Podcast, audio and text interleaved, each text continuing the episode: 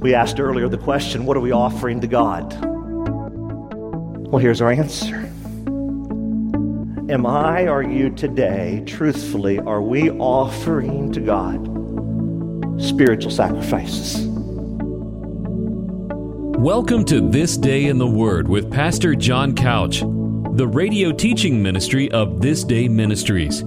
It is a joy to have you listening today, and we pray that you will be encouraged, challenged, and motivated to live for God like never before. And now, with today's message, here's Pastor John Couch. Lord, we confess it's hard to hear you when we're listening to the outside noise.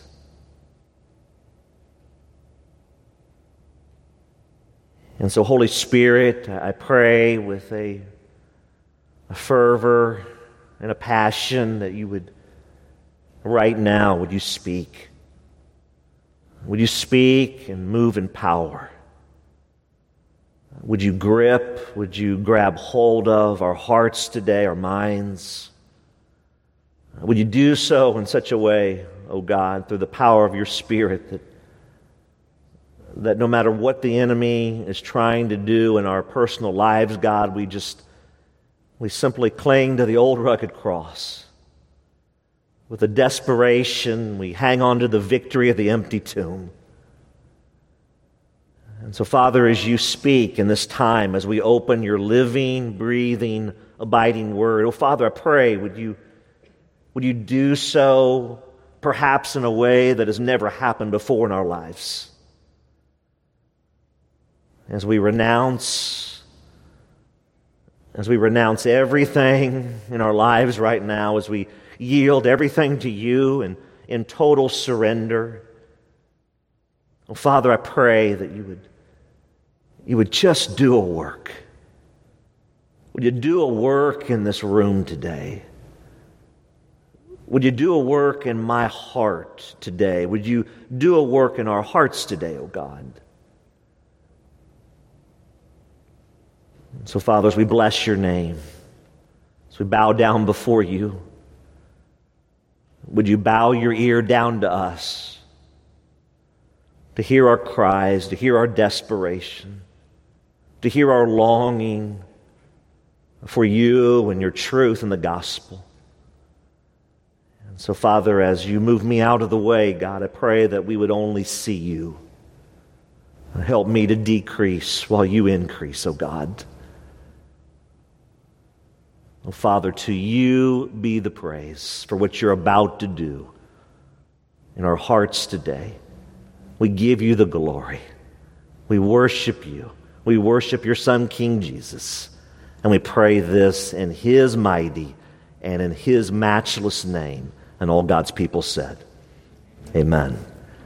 Now take your Bible and turn to 1 Peter, 1 Peter chapter 2.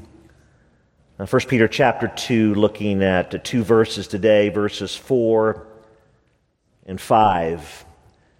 As you're turning there, the title of the, the message from God's Word today is uh, simply a, another question that we're asking ourselves, and we do this on purpose to uh, prayerfully get us to think. We uh, launch from a, a thought of uh, what is the Lord trying to do in my life? We launch from a thought of how can I be more like Jesus? We launch from a thought of you know, I want to live every day with a passion. I, I want to live every day on mission. I, I want to live every day to make a difference. So we ask this question what am I offering to God?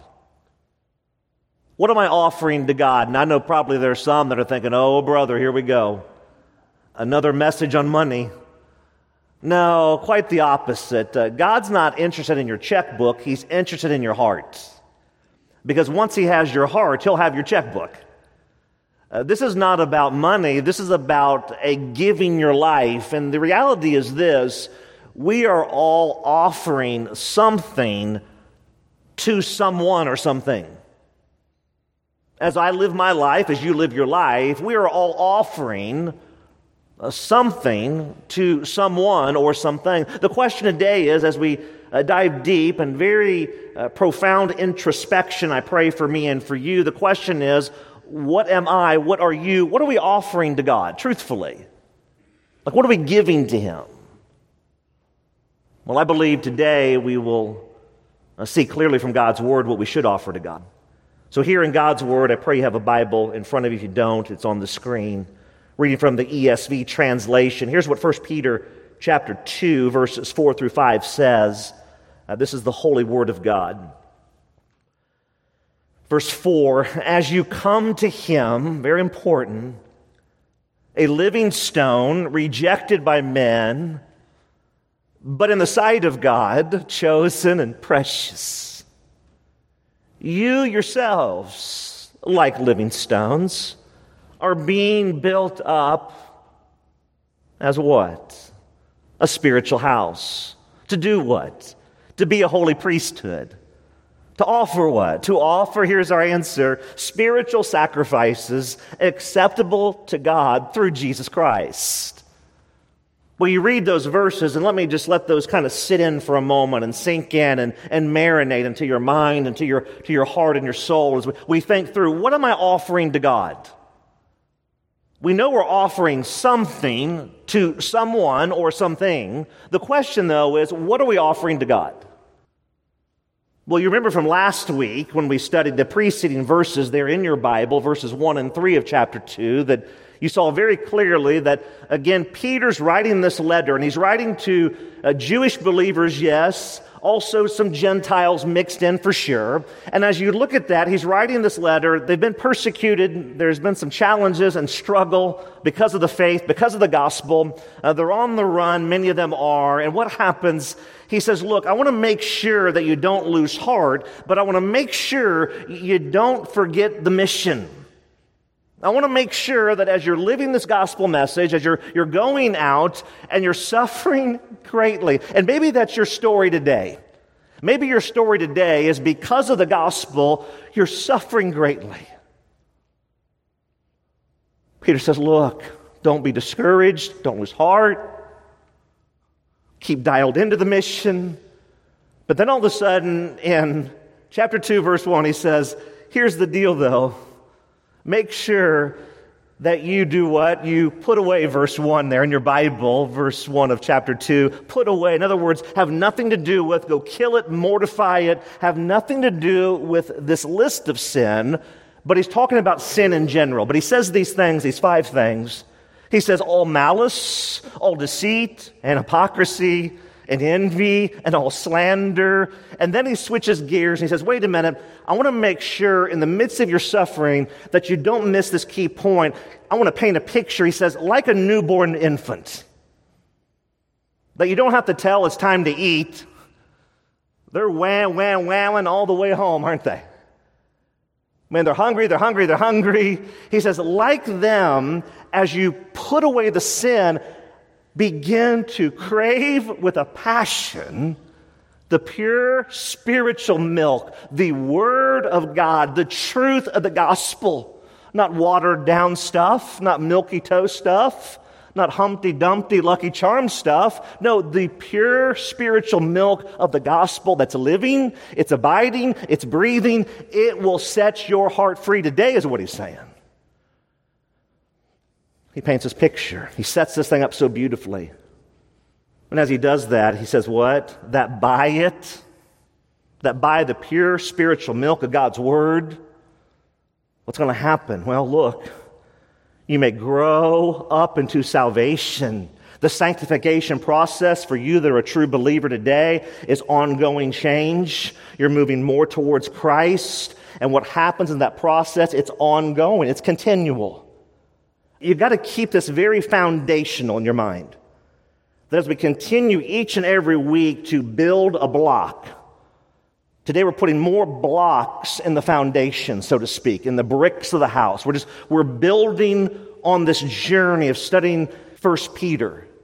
You've got to understand this is so clear that as we put away sin and we kill it, whatever it is in your life and my life that's not of the Lord, we simply renounce it. We want to put it to death. We go to war on it with a vengeance and a passion. And then what we do in that process, as we're submitting, we will grow and be sanctified into the salvation that is like nothing this world could ever give you.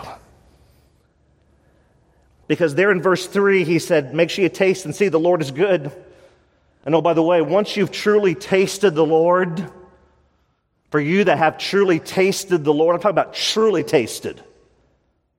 Not just like window shopping tasting, so to speak. I'm talking you've tasted the Lord. You get this next comment. You don't want to taste anything else. Like there's nothing else you want. For you that haven't surely tasted the Lord, the window shopping might go on for a really long time. And my prayer today is that if you haven't given your life to the Lord, you'll no longer window shop. You'll taste and see how good the Lord really is. Because then in verse 4, he then says this powerful phrase as you come to him. Just think through this whole thought. They're persecuted, discouraged, tempted to go this direction and that direction, Peter goes, Let me give you some truth here.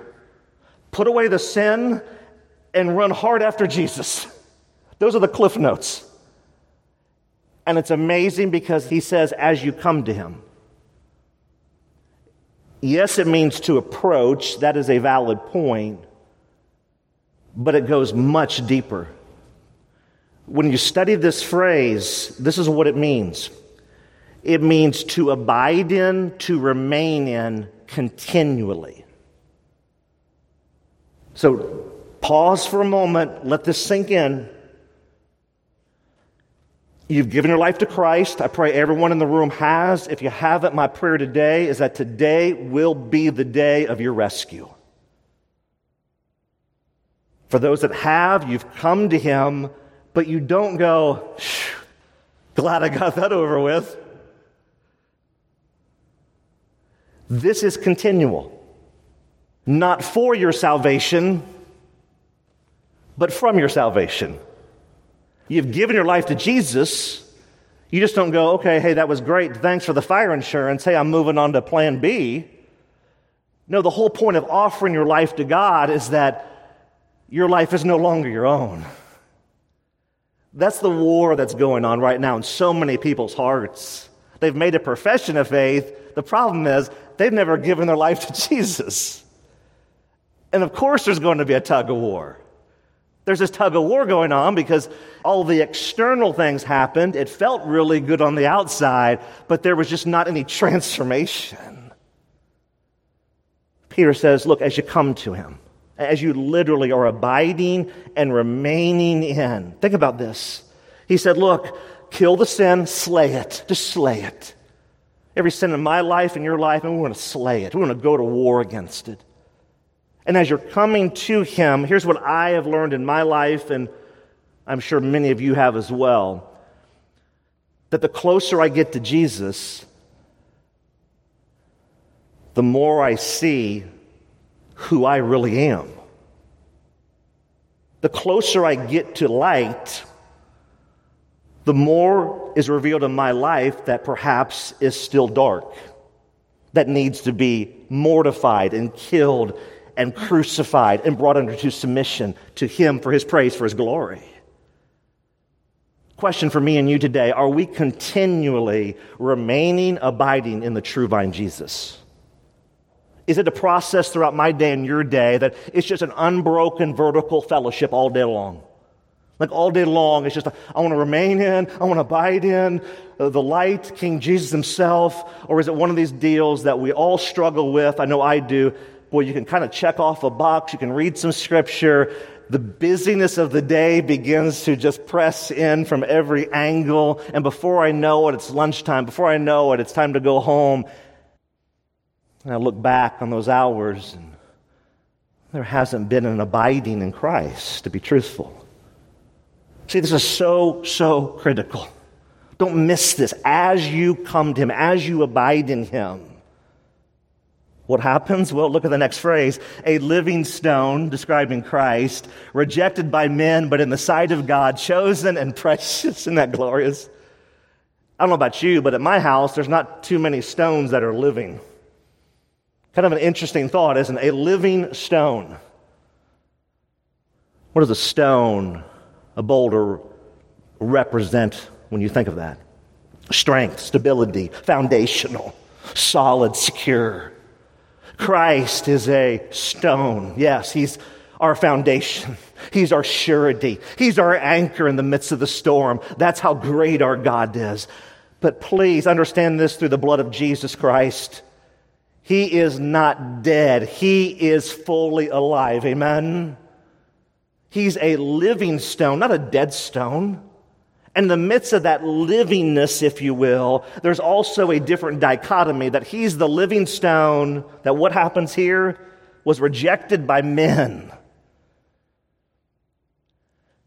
When you look at this and understand that that rejection is showing this being disapproved of, it's showing this being disallowed, it's showing a pushing against, a rebelling against. Christ, as you know, was rejected by men, and today he's still rejected by men. Those that are walking in darkness hate the light. Those that are walking for the path and the cause of the enemy hate the path and the cause of King Jesus. And what's very interesting that when you study scripture, that you look at this and you go back into that New Testament era there where Christ is walking on this earth, and who were his greatest enemies? Well, it was the poor people, right? No. Oh, that's right. It was the down and outers, the prostitutes, the tax collectors, right? No. Who was it? It was the religious elite, right? Man, they had everything figured out. They were in the church house, so to speak, every day of worship. They had all the rules and the regulations, but their heart was far from Him. They knew all about Him, they just didn't know Him. Oh, it's so easy if we're not careful, church, to fall into this trap of unwittingly rejecting Jesus. You think through that thought that not only can we reject Jesus, but look at the flip side of this. When you give your life to Him, when you say, Look, I'm all in for His glory, for His praise, it's all about Him, and all I want to do is live for Him every breath I got.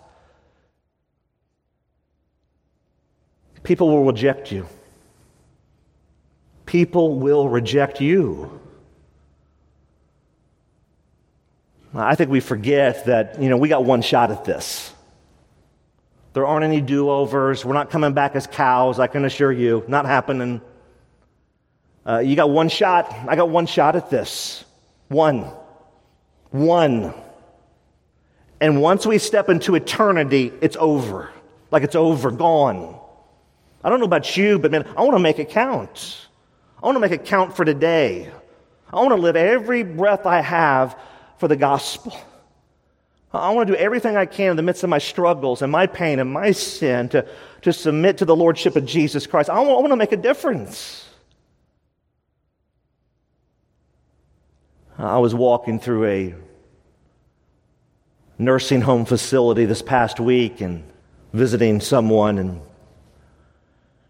this was a fairly nice one. Often you walk through those facilities and you can just sense the stench of death, to be blunt. Now, this was a very nice one, but still, as I walked through there and I saw uh, this man and this woman in their wheelchairs, and as I was walking through there and you know, said hello, how you doing? Walk into the room I'm going to. I, I couldn't help but you know, I'm sitting there talking to this individual and this person smiling and rejoicing in the Lord in the midst of such such trial. And I, and I thought to myself, I thought, the end is coming for all of us unless the Lord returns. I mean, what am I doing today? What am I doing now to make a difference? As I thought through that process and that wheelhouse of, of thought, I couldn't help but think of this verse. A living stone is one that says, Man, I'm in it today.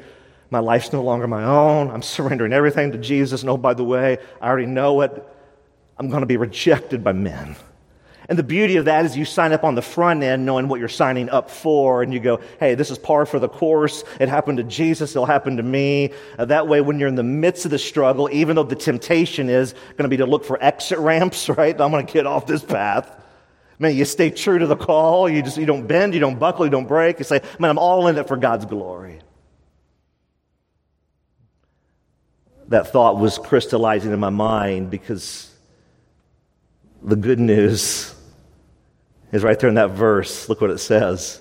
But in the sight of God, chosen and precious. this is kind of one of those uh, you know, spoiler alert moments, right? Yeah. Spoiler alert moments. There it is. You look at it go, wait a minute, just wait a minute, listen up, listen up, here it is. But in the sight of God, our audience of one, He's chosen and He's precious. I don't know about you, but like that's a glorious statement for you today, especially for the true believer, and perhaps you're struggling today. What a glorious reassurance that in the sight of God, it doesn't matter what other people say. Man, when you serve Jesus, when you live for Jesus, you're going to face difficulty. It's just part of it.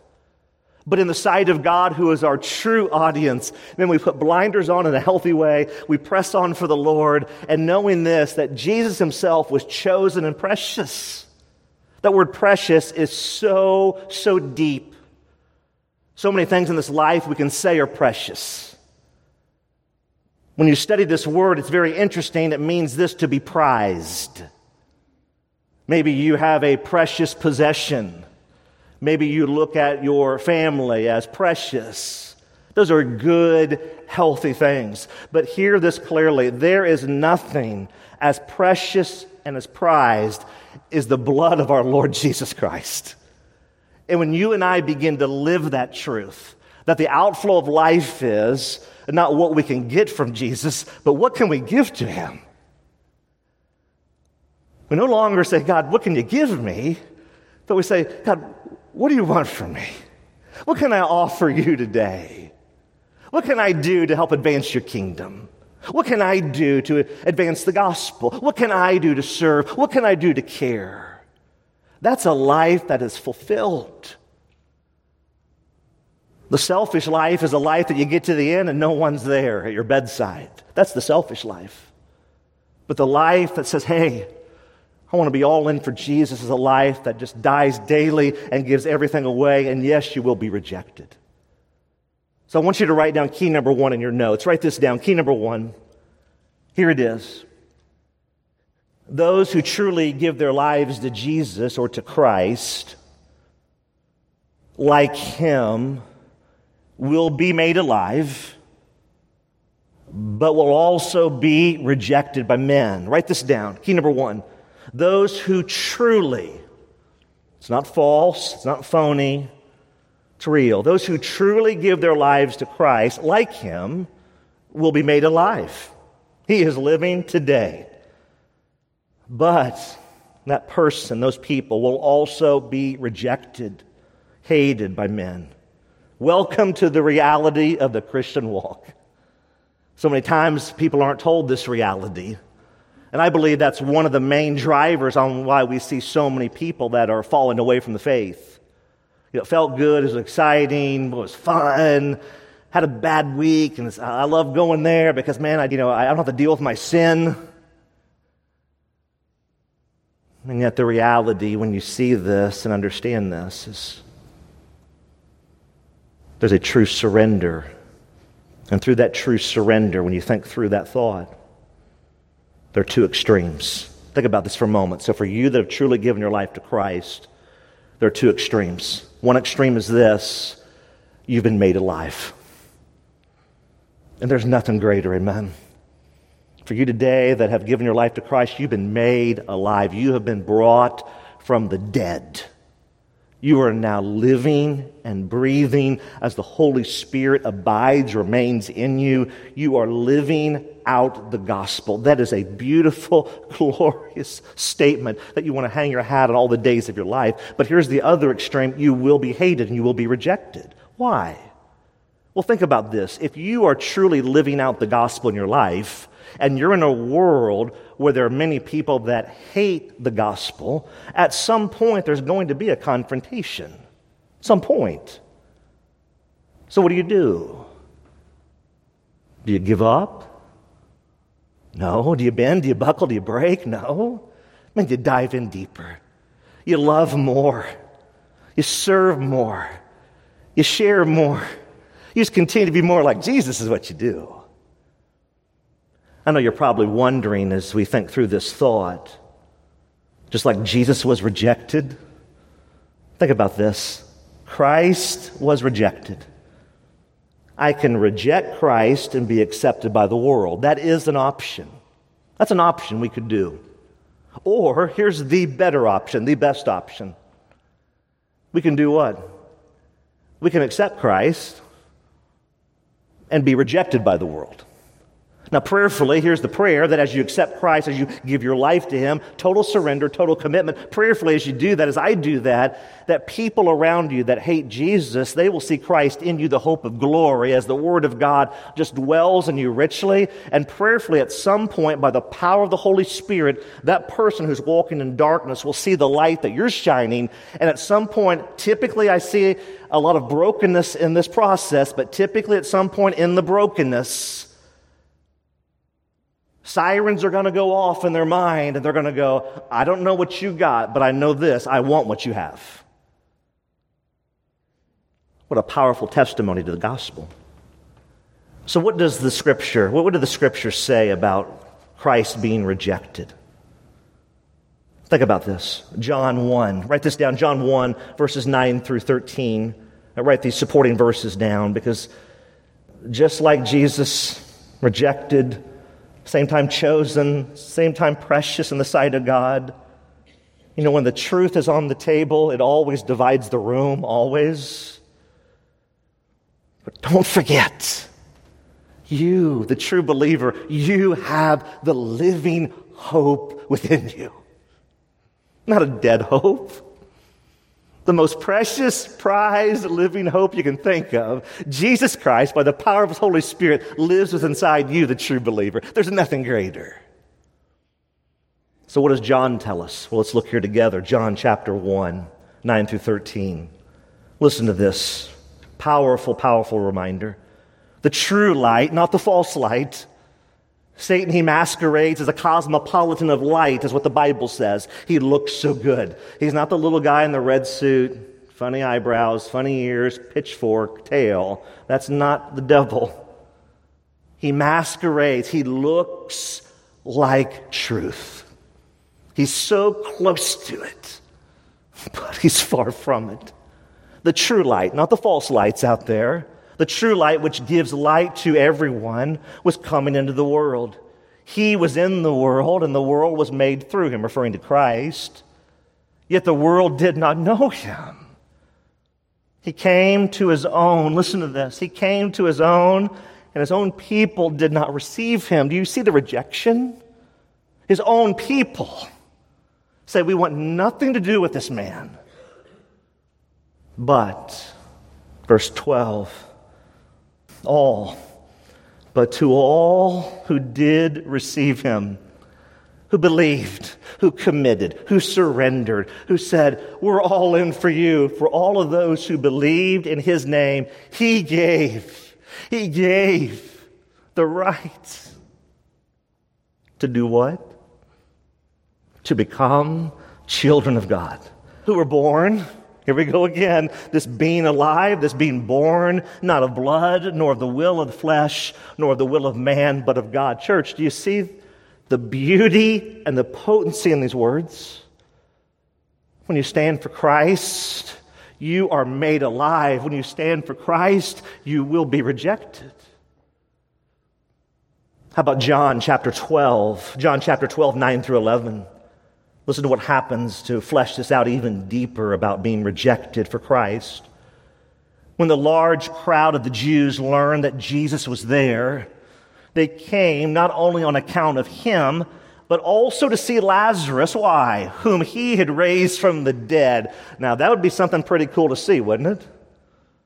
Verse 10 So the chief priests, the religious people of the day, all the people that had all the head knowledge, but they hated Jesus. What happens? Well, they made plans. They began to scheme. Scheme to do what? To put Lazarus to death as well. Think about that. I mean, just marinate on this. So the chief priests made plans to put Lazarus to death as well. Why? Why? Why are they trying to put this guy to death? Well, look at the verse, verse 11. Because on account of him, because on account of him, many of the Jews were going away and committing, surrendering, being all in for Jesus. Wow. Did you catch that? Because on account of Lazarus, who was just raised from the dead, and now he's a living, breathing testimony of the power of this Jesus who is called the Christ, the religious people who hate Jesus go, wait a minute. We not only want to kill Jesus, let's kill everyone that's leading people to Jesus. That's the power of the gospel. It's so powerful to save and to redeem, but the power greatly infuriates those who are walking in darkness on account of Him. Would that be my testimony today and your testimony? Would we be guilty that on account of me, on account of you, many people are coming to know this Jesus who is called the Christ? Oh, I pray that for my life today. I pray that for your life. I pray for every life here today that on account of us, many people are surrendering and turning their lives to Christ. By our power, not a chance. But through Christ who lives within us, the people see our good works and they begin to glorify our Father who's in heaven. And they go, I don't know what you have, but I know I want what you have. Tell me about this Jesus who is called the Christ. That would be my prayer for me and you today. You're listening to This Day in the Word, the radio teaching ministry of This Day Ministries. All of Pastor Couch's messages are archived and are free to download at thisdayministries.org. In addition, you can share your prayer requests with us via email. Our email address for prayer requests is prayer at thisdayministries.org. That's prayer at thisdayministries.org. And now, back to This Day in the Word with Pastor John Couch.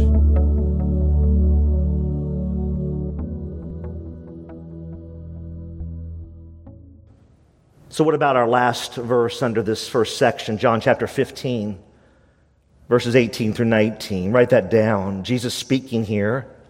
Listen to what he says. If the world hates you, know. Very key word there. It means intimacy. It means that there's a perceiving to such the intent that there's no doubt. If the world hates you, know. Know that it has hated me before it hated you. If you were of the world, the world would love you as its own. But because you are not of the world, but I chose you. I chose you out of the world, therefore the world hates you. I think this is one of the biggest challenges going on in our country today across the American church is we got way too many people that are still way too in love with the world. And Jesus is like, look, you're either for me or against me. You're either all in or you're all out. Now, Christ came for the purpose of not rationalizing and justifying my sin, not partially freeing me from my sin.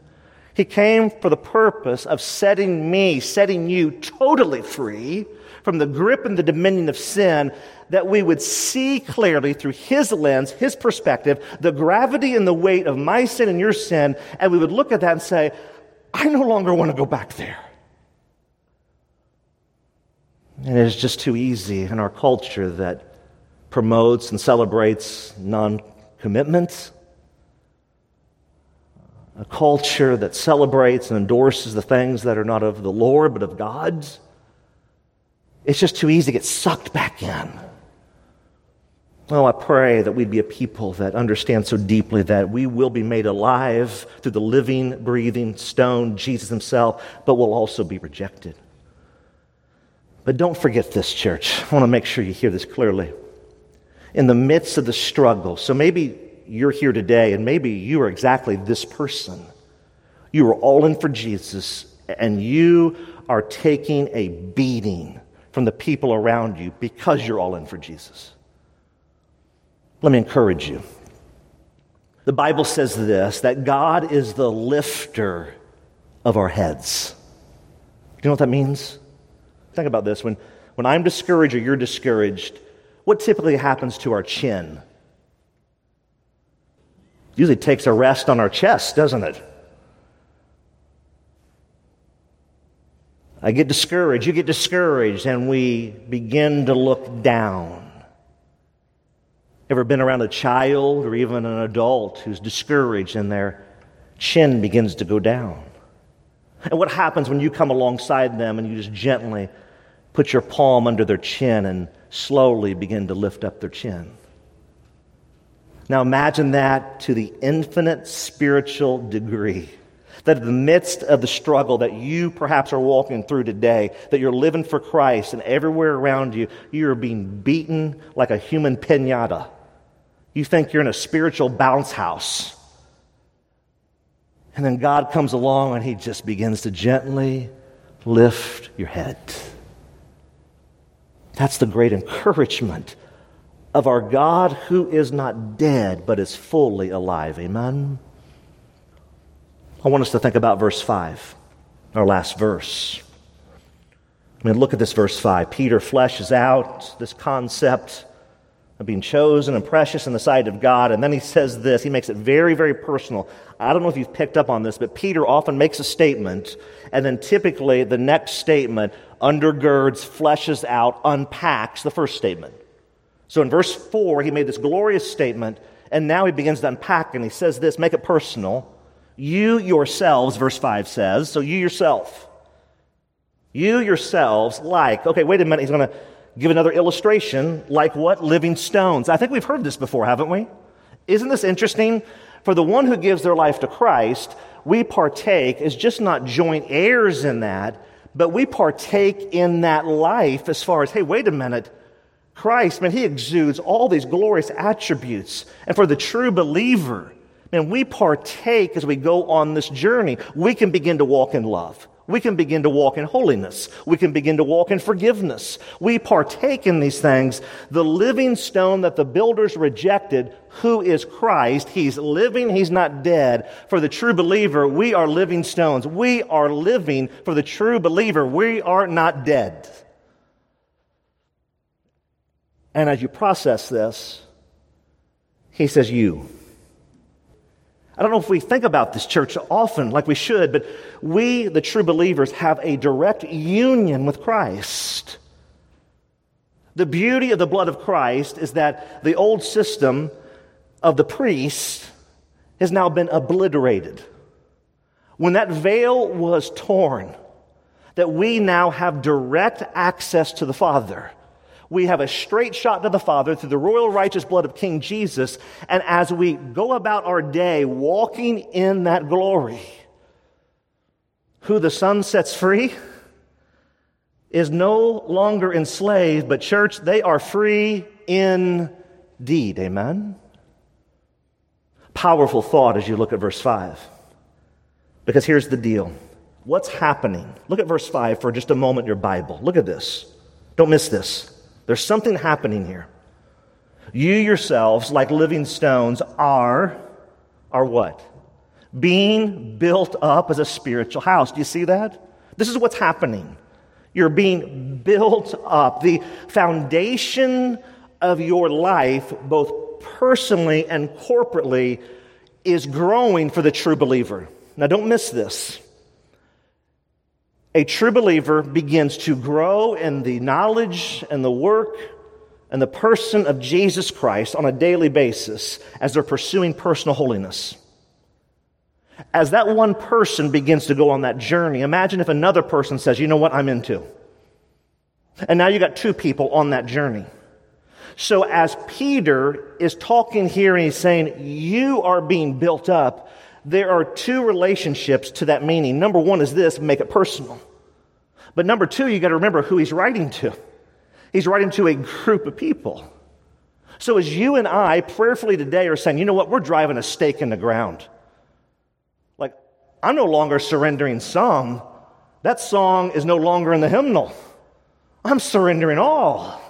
And as we give our life to Christ all the days of our lives and we just lay everything on the altar for Him, here's what happens. When one person does that, and then another person does that, and another person does that, and another person does that, we got a domino effect going. You bring all those people together under one roof. Watch out, Chester, Virginia. Here comes the revival. Amen?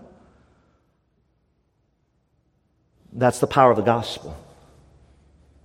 We are being built up. The true believer, when it's true, when it's not false, you are being built up into a spiritual house. Why? Why? Why are you being built up, the true believer, into a spiritual house? Is it to be a country club? No.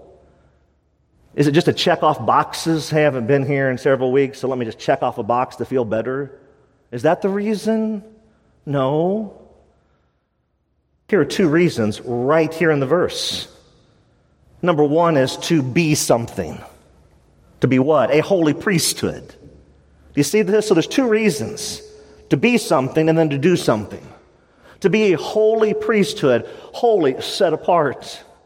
Priesthood. You said, wait a minute, I thought that was over. There's a direct shot to the Father through Jesus. Amen. We often talk about the priesthood of the believer. What does that look like? Well, again, we have this direct access to God. And now, the true believer in Christ, it's a privilege. It's a privilege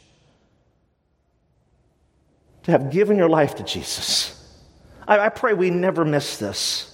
I think there's so many people that are totally missing this. The greatest thing that you can do is not get that car or that house or that bank account or the sailboats or the condo or whatever you're looking to do. The greatest thing you can do and must do is give your life to Christ. There's nothing greater. And when you begin to understand what you've been brought from, and this is where, this is where the whole narrative goes off the wheels. It just goes off the wheels, it goes off the tracks. So many people don't understand what they've been saved from. When you really understand what you've been saved from, you never want to go back. Why would anyone in their right mind want to go back? You've been now made alive. Why do you want to go back to death? You now have been pulled from the muck and the mire. You've been pulled from darkness and now you're in light. Why would you want to go back to darkness? Not a true conversion. This is the beauty and the power of the rescue story called the gospel. And when you and I think through this and we process this in such a way that we understand that, look, we are saved not to go, glad I got that over with. No, we are saved to be something and to do something. Like God expects us to be something and He expects us to go do something. To be those priests that are set apart, trusting in the blood of Christ, privileged, not in a hoity toity privilege, no, in a, in a broken privilege. I can't believe that He saved me.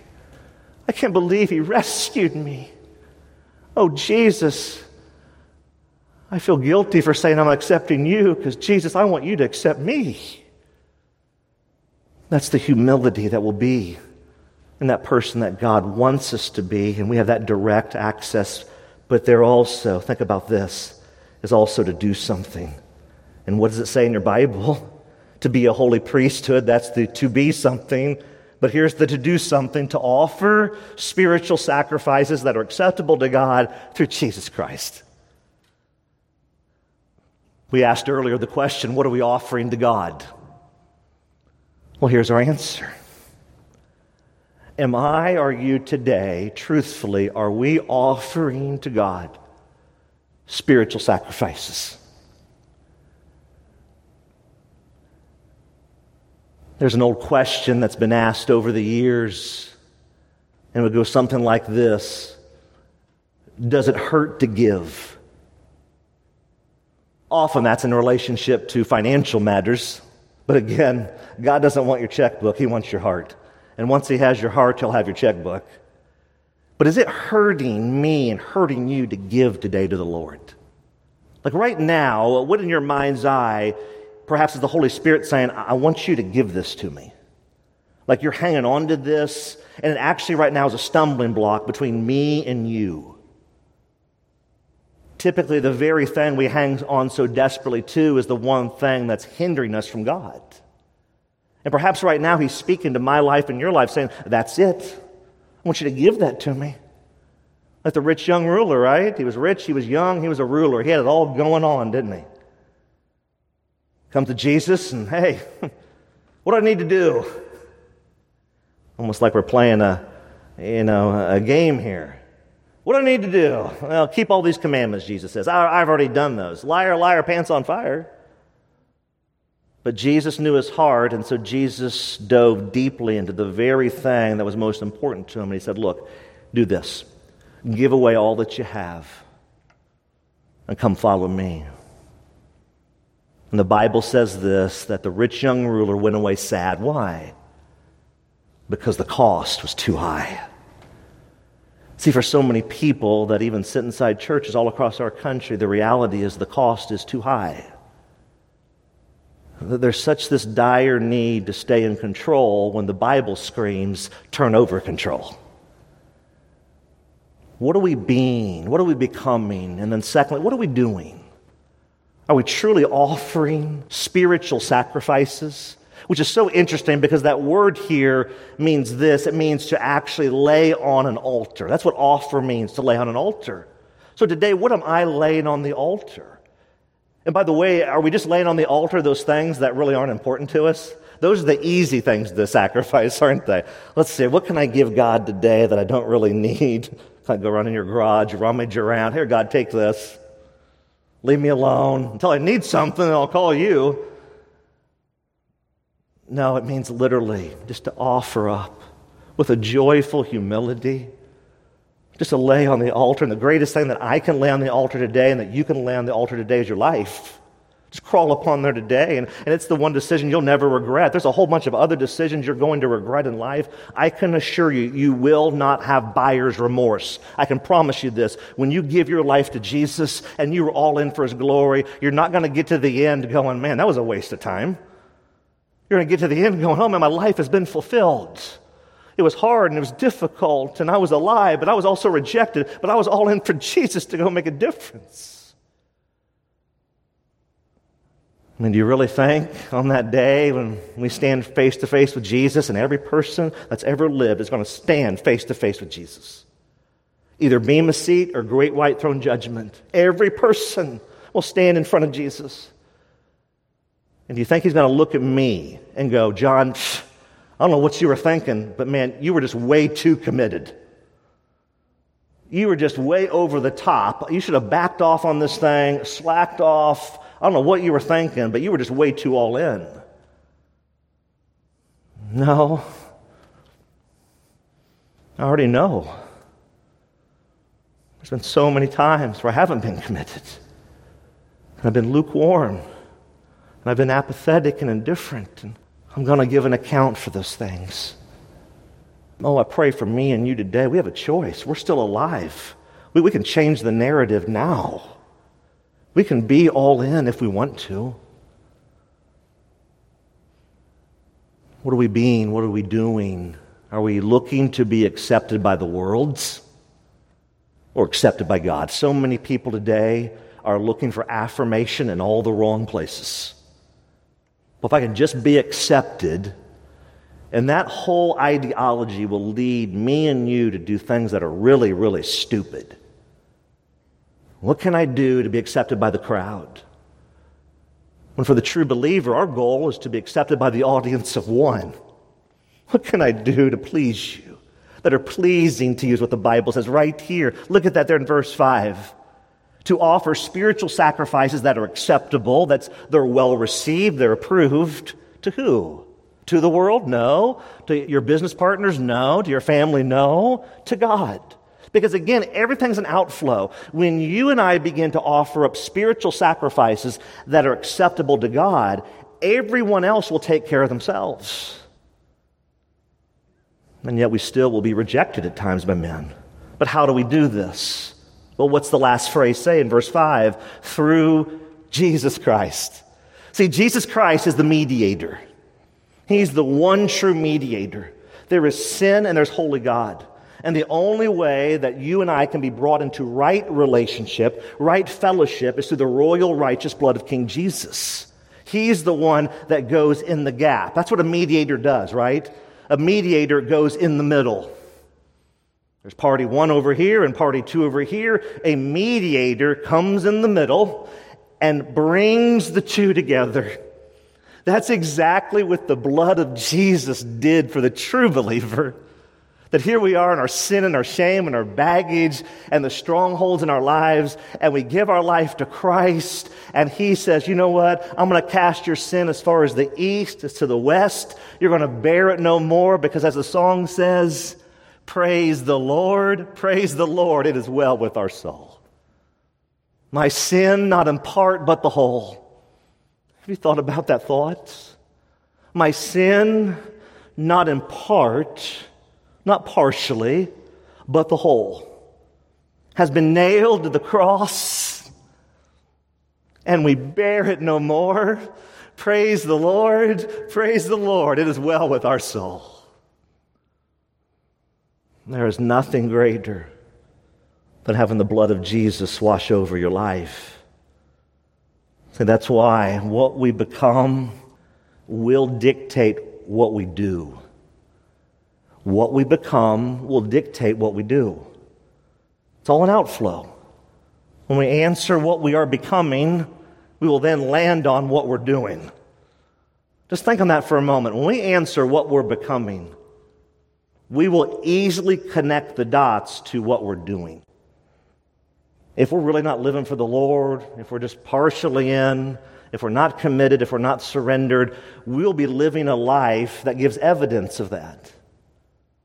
The two go hand in hand. That's why our last key is this. Key number two, write it down. Here it is, key number two. Those who truly give their lives to Christ, like Him, will desire to be an offering of spiritual obedience. Key number two.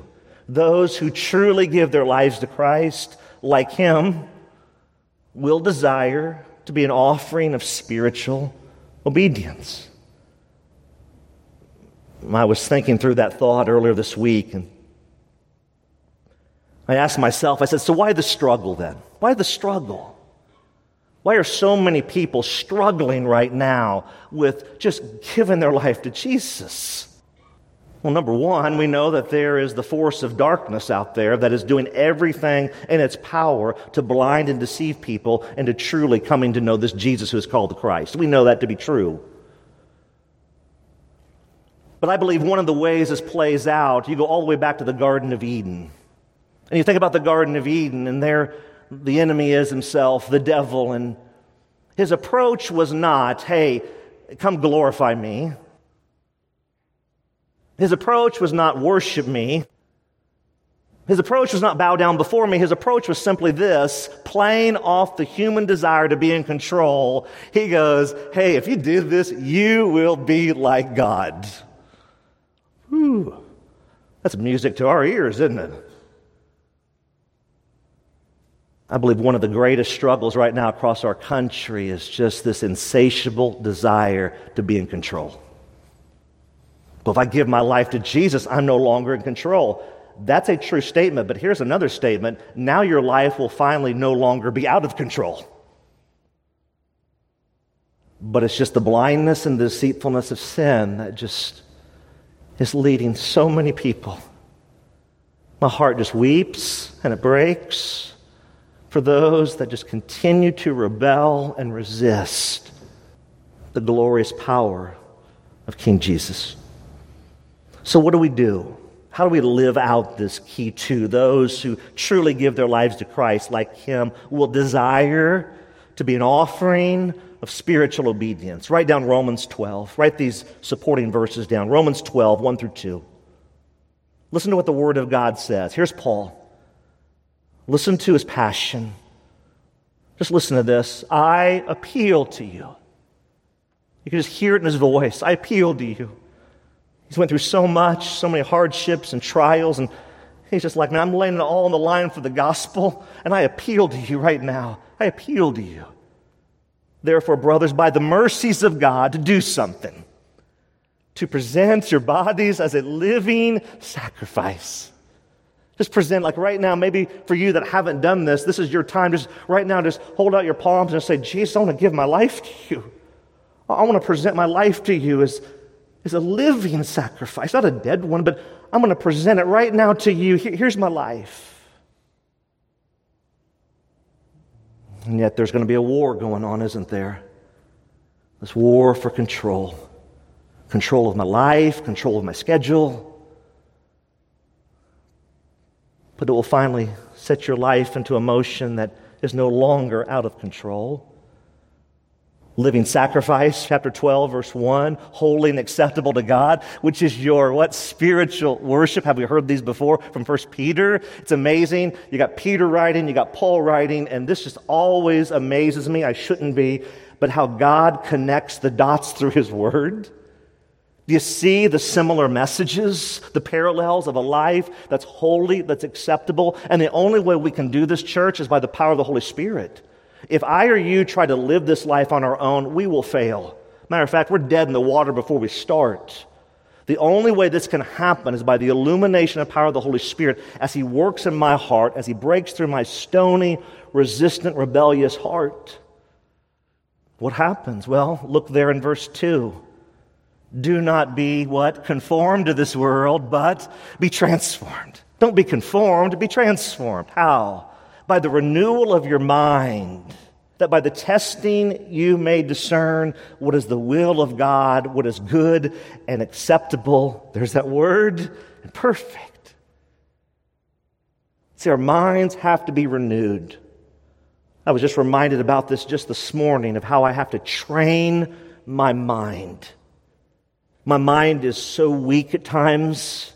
There's times where something comes into my life, and if I'm not careful, I can easily move away from the Lord. I can get enamored with perhaps a trial or a discouragement, and my mind is just working overtime. I have to train my mind. How do we train our minds? We go Colossians chapter 3. We set our gaze, we set our minds on things above, not on things of this earth. Why? Because you have died and now your life has been hidden with Christ.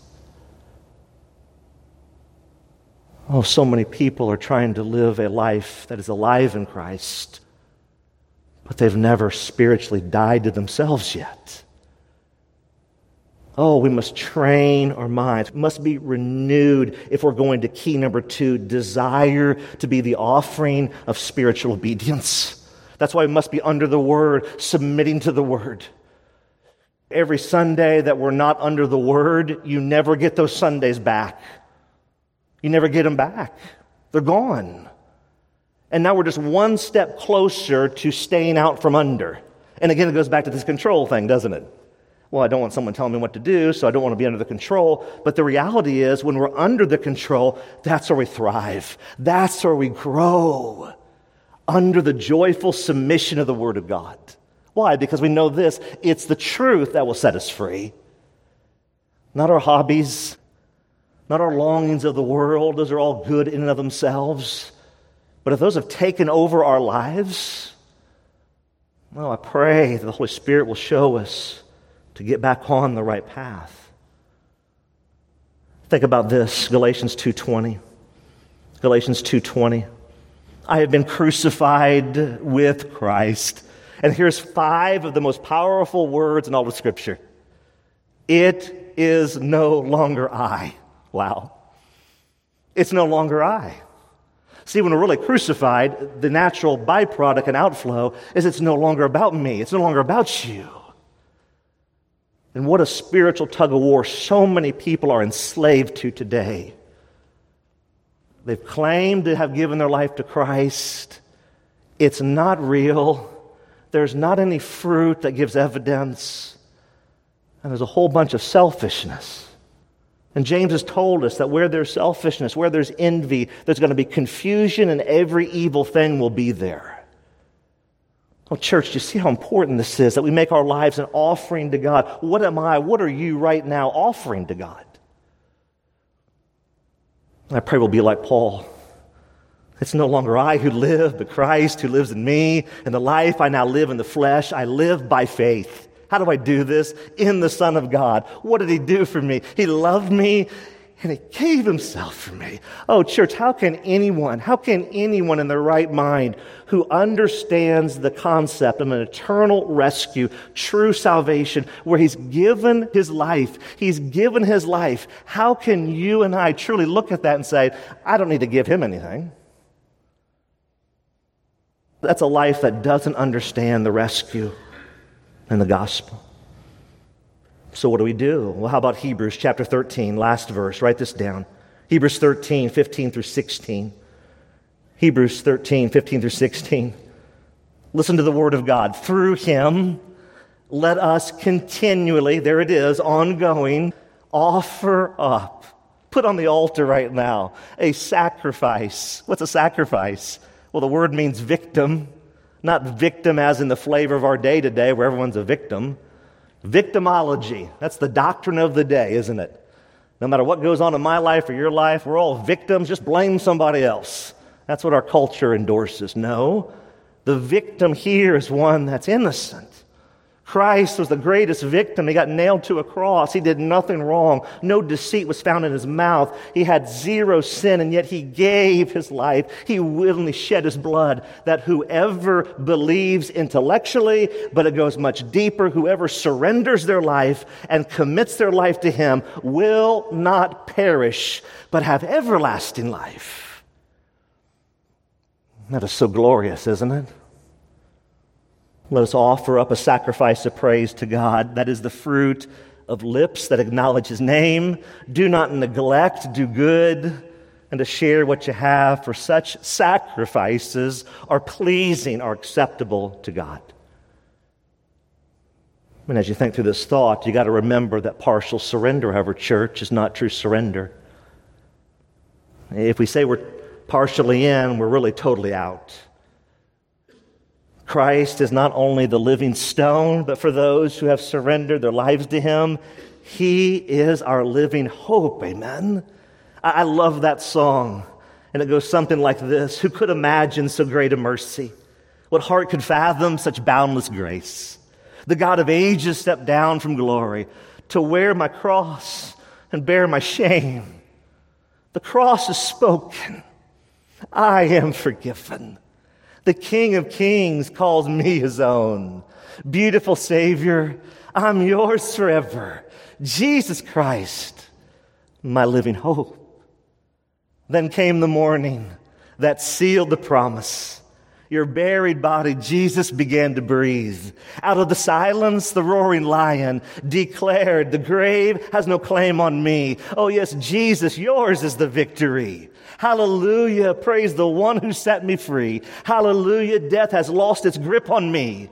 You, Jesus, have broken every chain. There's salvation in your name, Jesus Christ, my living hope. Praise be to Jesus. Amen. The roaring lion, I love that, declared the grave has no claim on me. When you give your life to Christ, and it's real and it's true, you are now alive, but you will be rejected. What are you offering to God today? Like right now, what are you really giving to Him? What are you laying on the altar for God today? Is it hurting to give? Or a takeaway question, ask it like this. Write this down. Do I long to be an offering to God and be conformed to the image of Christ? Think about that question. Do I long to be an offering to God and be conformed to the image of Christ? Do you long for that? Like right now, you're you longing and saying, Lord, I, I just long to be an offering to you? Everything I do and say and go and think, I want it to be of you. And that's why our action steps are the same as last week. We're going to continue to reinforce these. And so here's the action steps as we pursue this personal holiness we've been talking about now for weeks. Again, very simple, personal and holiness. Don't overcomplicate it. It's personal, it's real, it's true to you, to me.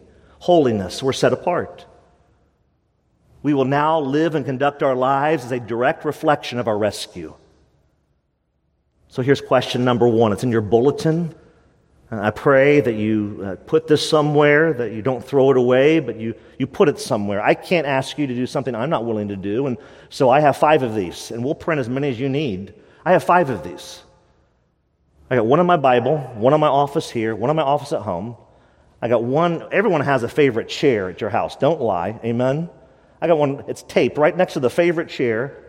I got one right there, and I got one right here in front of me. I want to keep this list in front of me everywhere I go. Why? Because my flesh is weak. I want to keep this in front of me because I want personal holiness. I, as your pastor, crave this. So, question number one Do I thirst for God? Do you thirst for God today? Truthfully, do you thirst for Him? Many people don't. But do you? Do you thirst for God? By the way, if, if you thirst for God, this is very cool. If you thirst for God, you will also thirst for the things of God. It's really cool how that works. When you thirst for Him, you will now thirst for the things of Him. So many people don't thirst for the things of God, and we all scratch our heads, and you begin to go back upstream and you realize, well, they're not thirsting for God. When you thirst for God, there will be an outflow. This whole list is an outflow of number one. Number two, am I governed increasingly by God's word? Do I joyfully submit to God's word? Do I love it? Did you come here today and, and going, man, I'm going to put my napkin in and I got my fork and my knife and I'm getting ready to feast on the most glorious meal? Or do we just kind of, well, that was nice. Appreciate you passing on some information. Do you thirst for God? Are you governed increasingly by God's word? Number three, am I more loving? A person who thirsts for God will be more loving. Number four, am I more sensitive to God's presence?